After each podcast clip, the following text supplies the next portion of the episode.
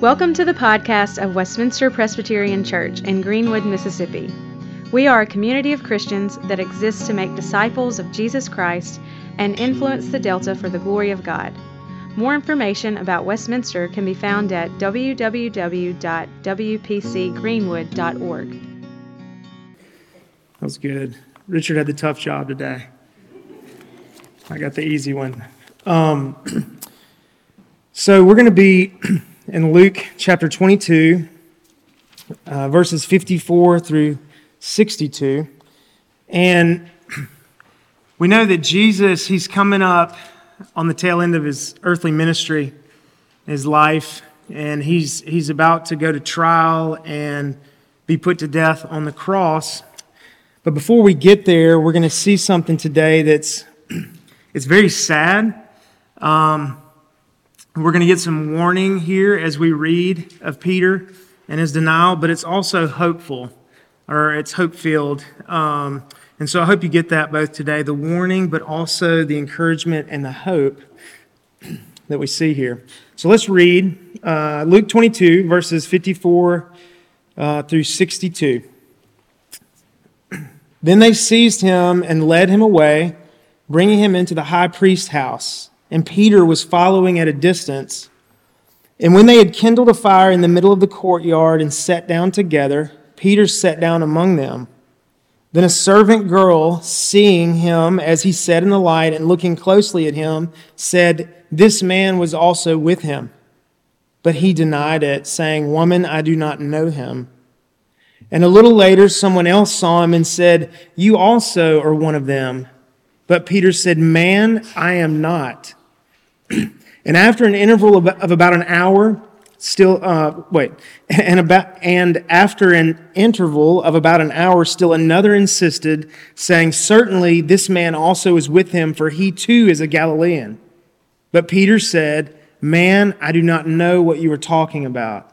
And immediately, while he was still speaking, the rooster crowed, and the Lord turned and looked at Peter. And Peter remembered the saying of the Lord, how he had said to him, Before the rooster crows today, you will deny me three times. And he went out and wept bitterly. The grass withers and the flower fades, but the word of our Lord stands forever. Let's pray. Lord, please help us. Um, as we'll see in our passage, we, we can't do anything apart from you. No matter how strong we think we are, we can't. Um, we can't even hear this, this word today. We can't change ourselves today. We need your spirit to work in us. We need you to help us to hear your word, and we need you to change us from the inside. We ask these things in Jesus' name. Amen. And so we see in our passage the main point today is that Peter, in his weakness, he denies the Lord. We see that Peter, in his weakness, denies the Lord. And so the first thing we want to look at is we want to just trace his steps. We, we want to trace Peter's steps so that we can watch our own steps, okay? Um, so, first, let's trace his steps and watch our own in the process. Peter's denial, it was not something that just came out of nowhere. Right? It's easy as we're reading through the Gospels just to think that it just, it just happened all of a sudden because, you know, we, we're a paragraph from where we were last week. But uh, sometimes that, that, that doesn't help us to realize that, that things happen over the course of time, and it might not just be this, this all of a sudden thing, this all of a sudden fall, this, this sudden denial. But if we look back, we can see a breach in the wall of his faith. You know, I, I remember when, when I was a, a child, um, my grandparents had a, had a lake and the dam busted.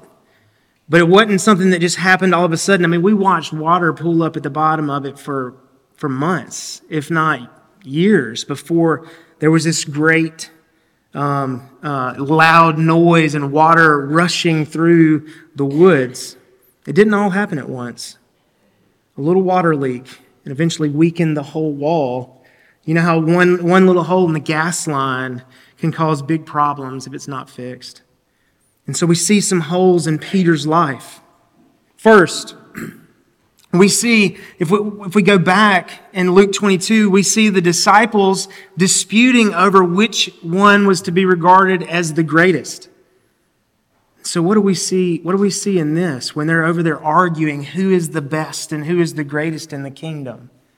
We see pride.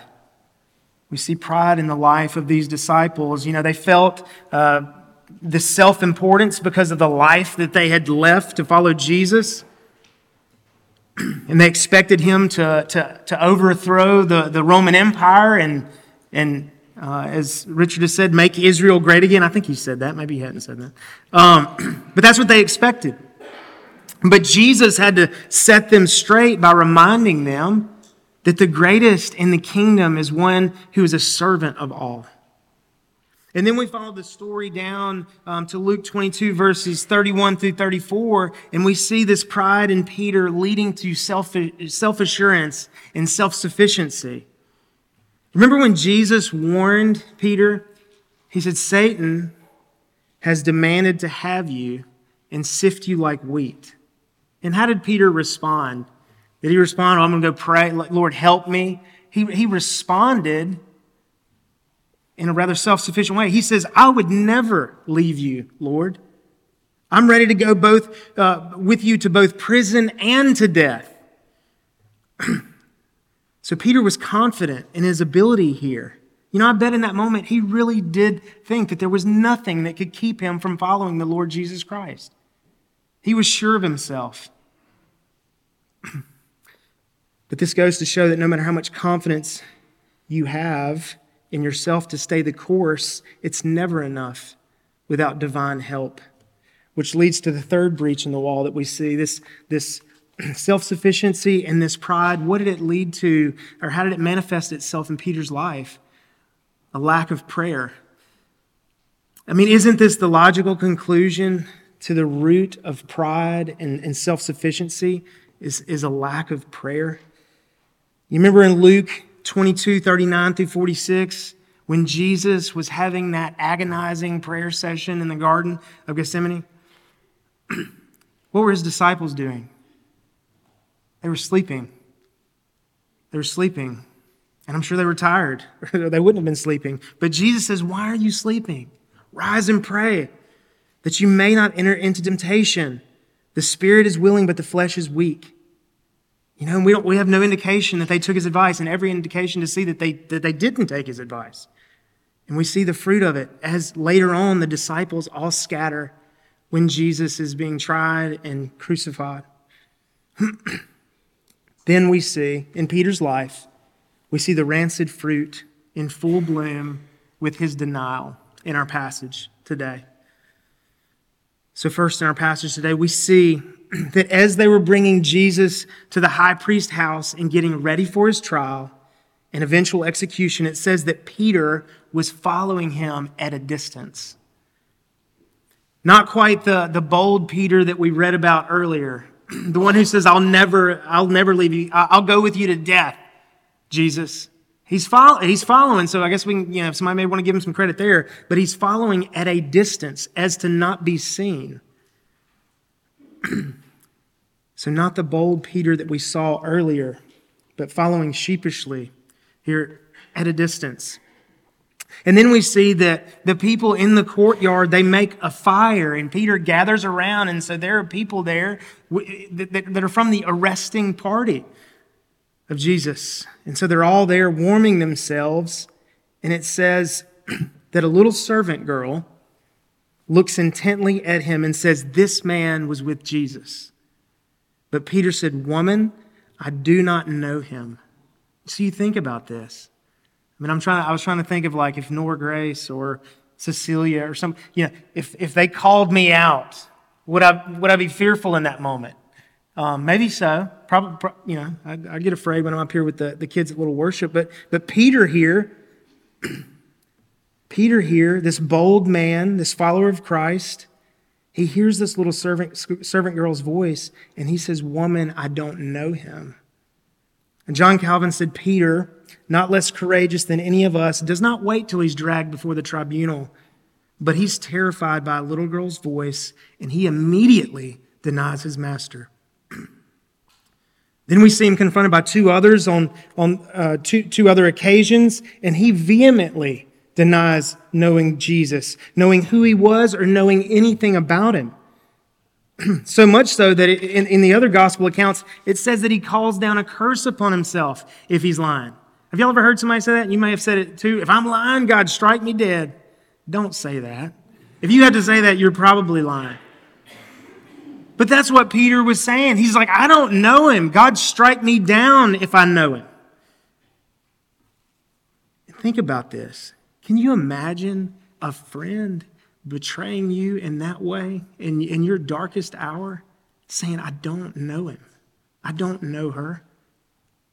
What a sad picture. Peter, who saw miracles and walked on water himself at the command of Jesus, I don't know him, he says.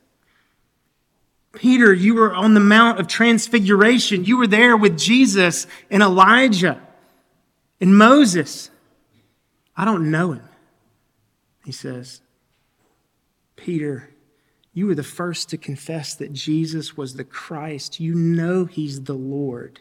I don't know him. If I know him, may God strike me down, is what he said. So let me ask. Have you ever been there? That's surely you have. Um, maybe not with your words in, in a moment where people are asking, Do you know Jesus? Maybe you have been in that situation where you say that you don't. But think of it this way when presented with the option of sin, when presented with the option of knowingly sinning, have you said in that moment, I don't know him? I don't know him. I want this other thing more than I want him. You know, disciples of Jesus, we're to confess him with our mouths and deny ourselves in a life of obedience. And here we have Peter doing the opposite. He's denying him with his mouth and he's preserving his life. Peter's pride and self sufficiency had led to prayerlessness and the fear of man. He's afraid of these people. And I'm not saying that I wouldn't be either, but we need to be reminded here that the fear of man lays a snare, it is a trap. Peter had forgotten that his strength comes from the Lord. We, in our greatest so called strength, we will, ret- we will retreat at the sight of a shadow. Calvin also says, he says, when we have thrown off the fear of the Lord, we tremble at mere nothing. And here is Peter. He's thrown away the fear of the Lord, and he's afraid of the voice of a little girl and of the accusations or questions of a couple other people. and so we need to ask ourselves do we see ourselves as weak and needy? Do, do we realize that there is a devil and there are his, he has minions seeking to devour you? And in knowing those things, we have to ask ourselves do we pray? You know, in the words of J.C. Ryle, he said, I'm not asking you if you say your prayers at night. I'm not asking you if you say the blessing at dinner. Do you pray? He said, Men make loud professions of religion while their feelings are warm, as Peter did, and in the hour of trial they deny the Lord. It is a miserable thing to be a backslider, Ryle says. Of all the unhappy things that can befall a man, I suppose it's the worst thing that can befall a man. A stranded ship a broken winged eagle, a garden overrun with weeds, a harp without strings, a church in ruins. All these things are sad sights, but a backslider is a sadder sight still. He says it's a taste of hell. It's hell on earth. And so, do you see holes in your life where there's compromise? I, I, I, had to ask myself this, and the Lord reveals to me, revealed to me, areas in my life, small holes, breaches, where, where I'm letting sin in. Ask yourself that. Do you see it? We've got to know that, that letting sin in in that way, it, as many, ha- I've heard many people say this before, it's like having a pet tiger in the home. You know, it's cute. You see the little Instagram video, they're raising tigers and they're, they're feeding them with a milk bottle, and it looks cute and you want one. But as the, as the days go by and you start feeding it steak, and it gets bigger and bigger, it becomes something that you can't control. A, a, a, a apex, an apex predator that could kill you and your family. And some may think that this is a bit of an extreme example. But we got to think about this. We heard this morning that what does it profit a man to gain the whole world and yet forfeit his soul? And so when we think of this comparison of a tiger to sin, it's actually more insane to toy with sin than it is to raise a tiger. It's more insane to toy with sin. Look at the example of Peter. But if this is where you find yourself today, and you hear these words and they cut you to the core, I want to remind you that there's hope there is hope. Certainly, we watch our steps and we see areas in which we have allowed a breach, allow sin to come in. But here, here's what we're told, or here's what we see in the life of Peter, and we know that we can do ourselves, is we can return to the Lord. He will have you. He will take you in. We see in the text as Peter's making his third denial. While he was still speaking, a rooster crowed. And this is an amazing event in itself because uh, from, the van, you know, from the vantage point of fulfilled prophecy, Jesus said that this was going to happen, and it happened. And as uh, Richard shared last week, just to have this story of Peter in the scriptures is, is a, a testimony that the scriptures are true. Why in the world would they leave this in here? Peter would surely say, Hey guys, take that out. I don't, I don't want you to see this.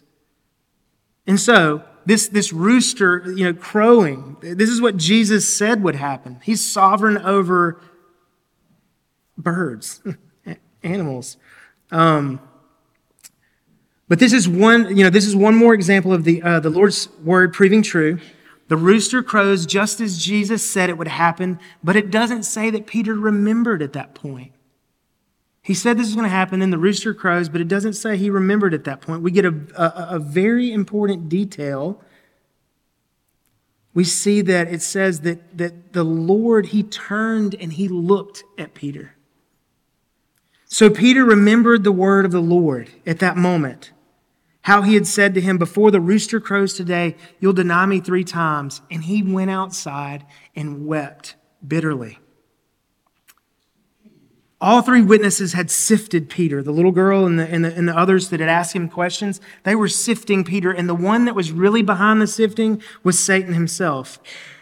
A reminder that we don't wrestle against flesh and blood, but against principalities and powers, rulers in high places.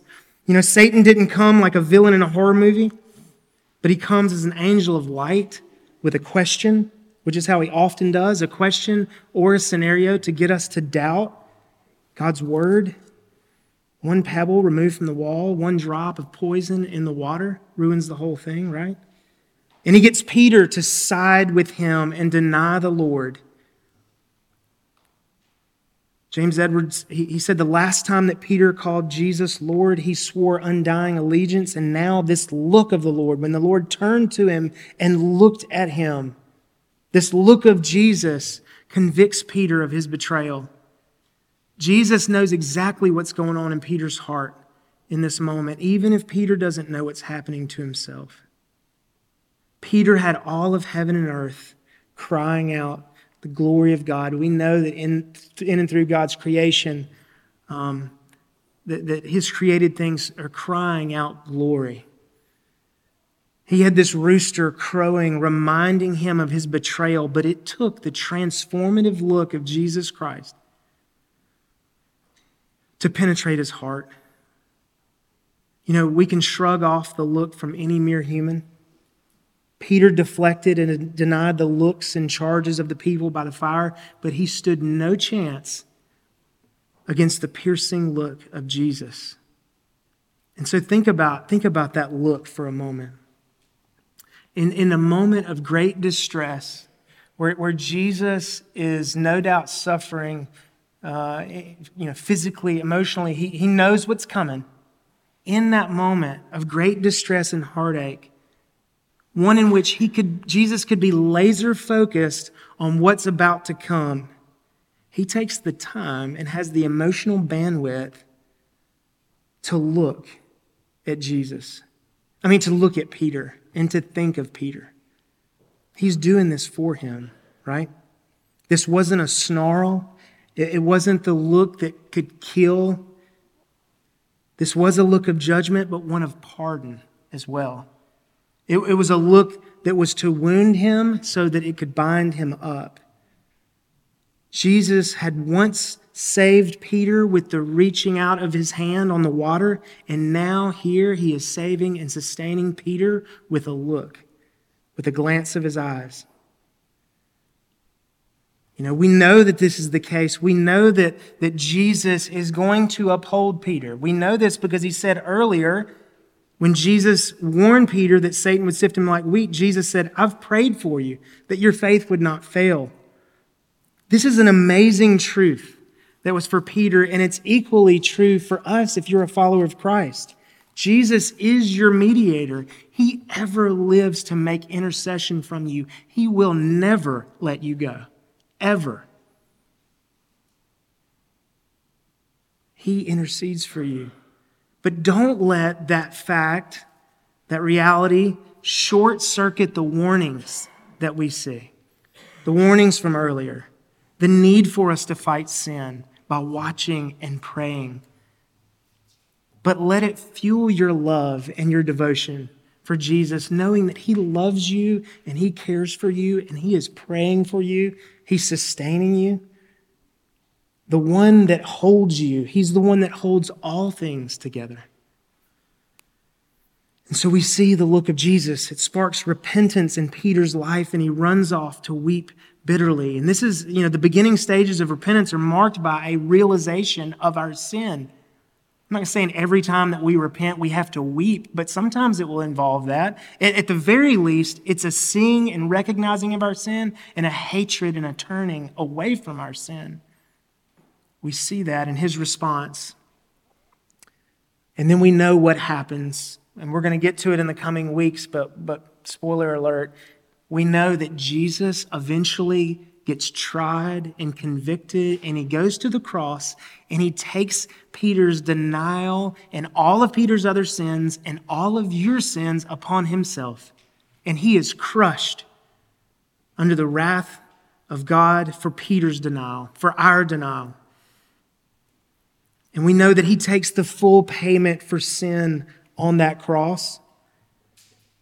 And he gives up his life and he's buried and then he rises from the grave for our justification. And so he's that, that's going to happen as Peter goes off to, to weep bitterly. In his repentance, Jesus is going to go off and be crucified and rise again for it. And then we know in John, we get a great story, um, one that I actually was able to preach through month, months ago, I believe. Um, we see that Jesus, at the, at, after he rises from the grave, that Peter goes back out to fishing, and that, that Jesus comes to him and throws him a, a fish fry and meets him on the water in a boat, quite like the time that, uh, or at the beginning of Peter's calling. You know, he takes him back to that spot. He called him when he was fishing, and now he's coming to him as he's fishing. And then he takes him back to a campfire, same setting in which Peter denied him, and he restores Peter.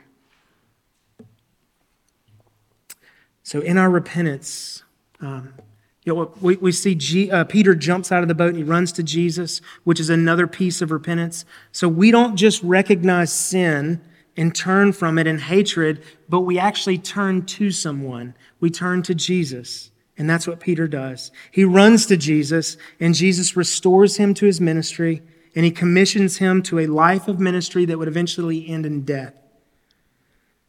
And so, where are you today? Yeah, think about that. What little things have you let in? What enemies have crept in behind the gate? You know, and, and if that's you, which I, it's, it's all of us at some point, would you see Jesus? I'm not, I don't want you to make a, a mental image of him here, but would you see him looking to you and at you through his word today? He's coming to you through his word and he's calling you to return to him. He's saying, I'll have you. I love you. I died for you. I rose for you. I pray for you. Come to me. Turn away from sin. Turn, turn to me. He says that to all of us. And we see at the end of Peter's ministry, if you go read 1st and 2nd Peter, these two letters to the church, a church that was struggling with persecution and fear. And Peter's writing as someone who knows firsthand, firsthand experience. We see him back in the saddle here. He's writing to him and he says, he says this in 1 Peter chapter 5. Just listen to these words that he's telling the church, remembering Peter's life and where he had come from. He says this to us. He says, Humble yourselves therefore, under the mighty hand of God, so that at the proper time he might exalt you, casting all your anxieties on him because he cares for you. Be sober minded, be watchful. Your adversary, the devil, prowls around like a roaring lion seeking someone to devour. Resist him firm in your faith, knowing that the same kinds of suffering are being experienced by your brotherhood throughout the world. And after you have suffered a little while, the God of all grace, who has called you to his eternal glory in Christ, he will himself restore, confirm, strengthen, and establish you. To him be the dominion forever and ever.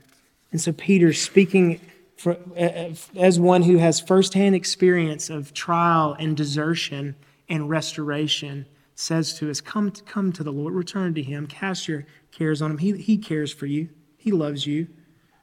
And so, in our passage today, we see a sad and sober warning that we must all heed, but we also see the mercy, grace, and hope that is found in the Savior.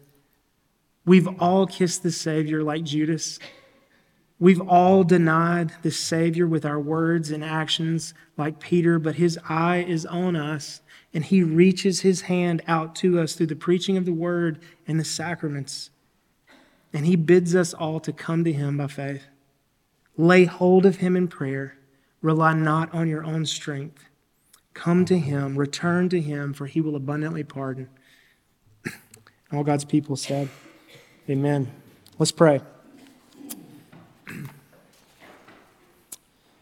Um, Lord, thank you for um, the reminder that we can come to you, that you care for us, that you, that you love us, that you seek to restore us. Um, may all in here who, uh, we all struggle with sin in, in, in so many ways. Help us to turn from sin. Help us to walk in your ways by the power of your Spirit, because we can't do it alone. Help us to grow in our love for you and for one another. And we ask these things in Christ's name. Amen.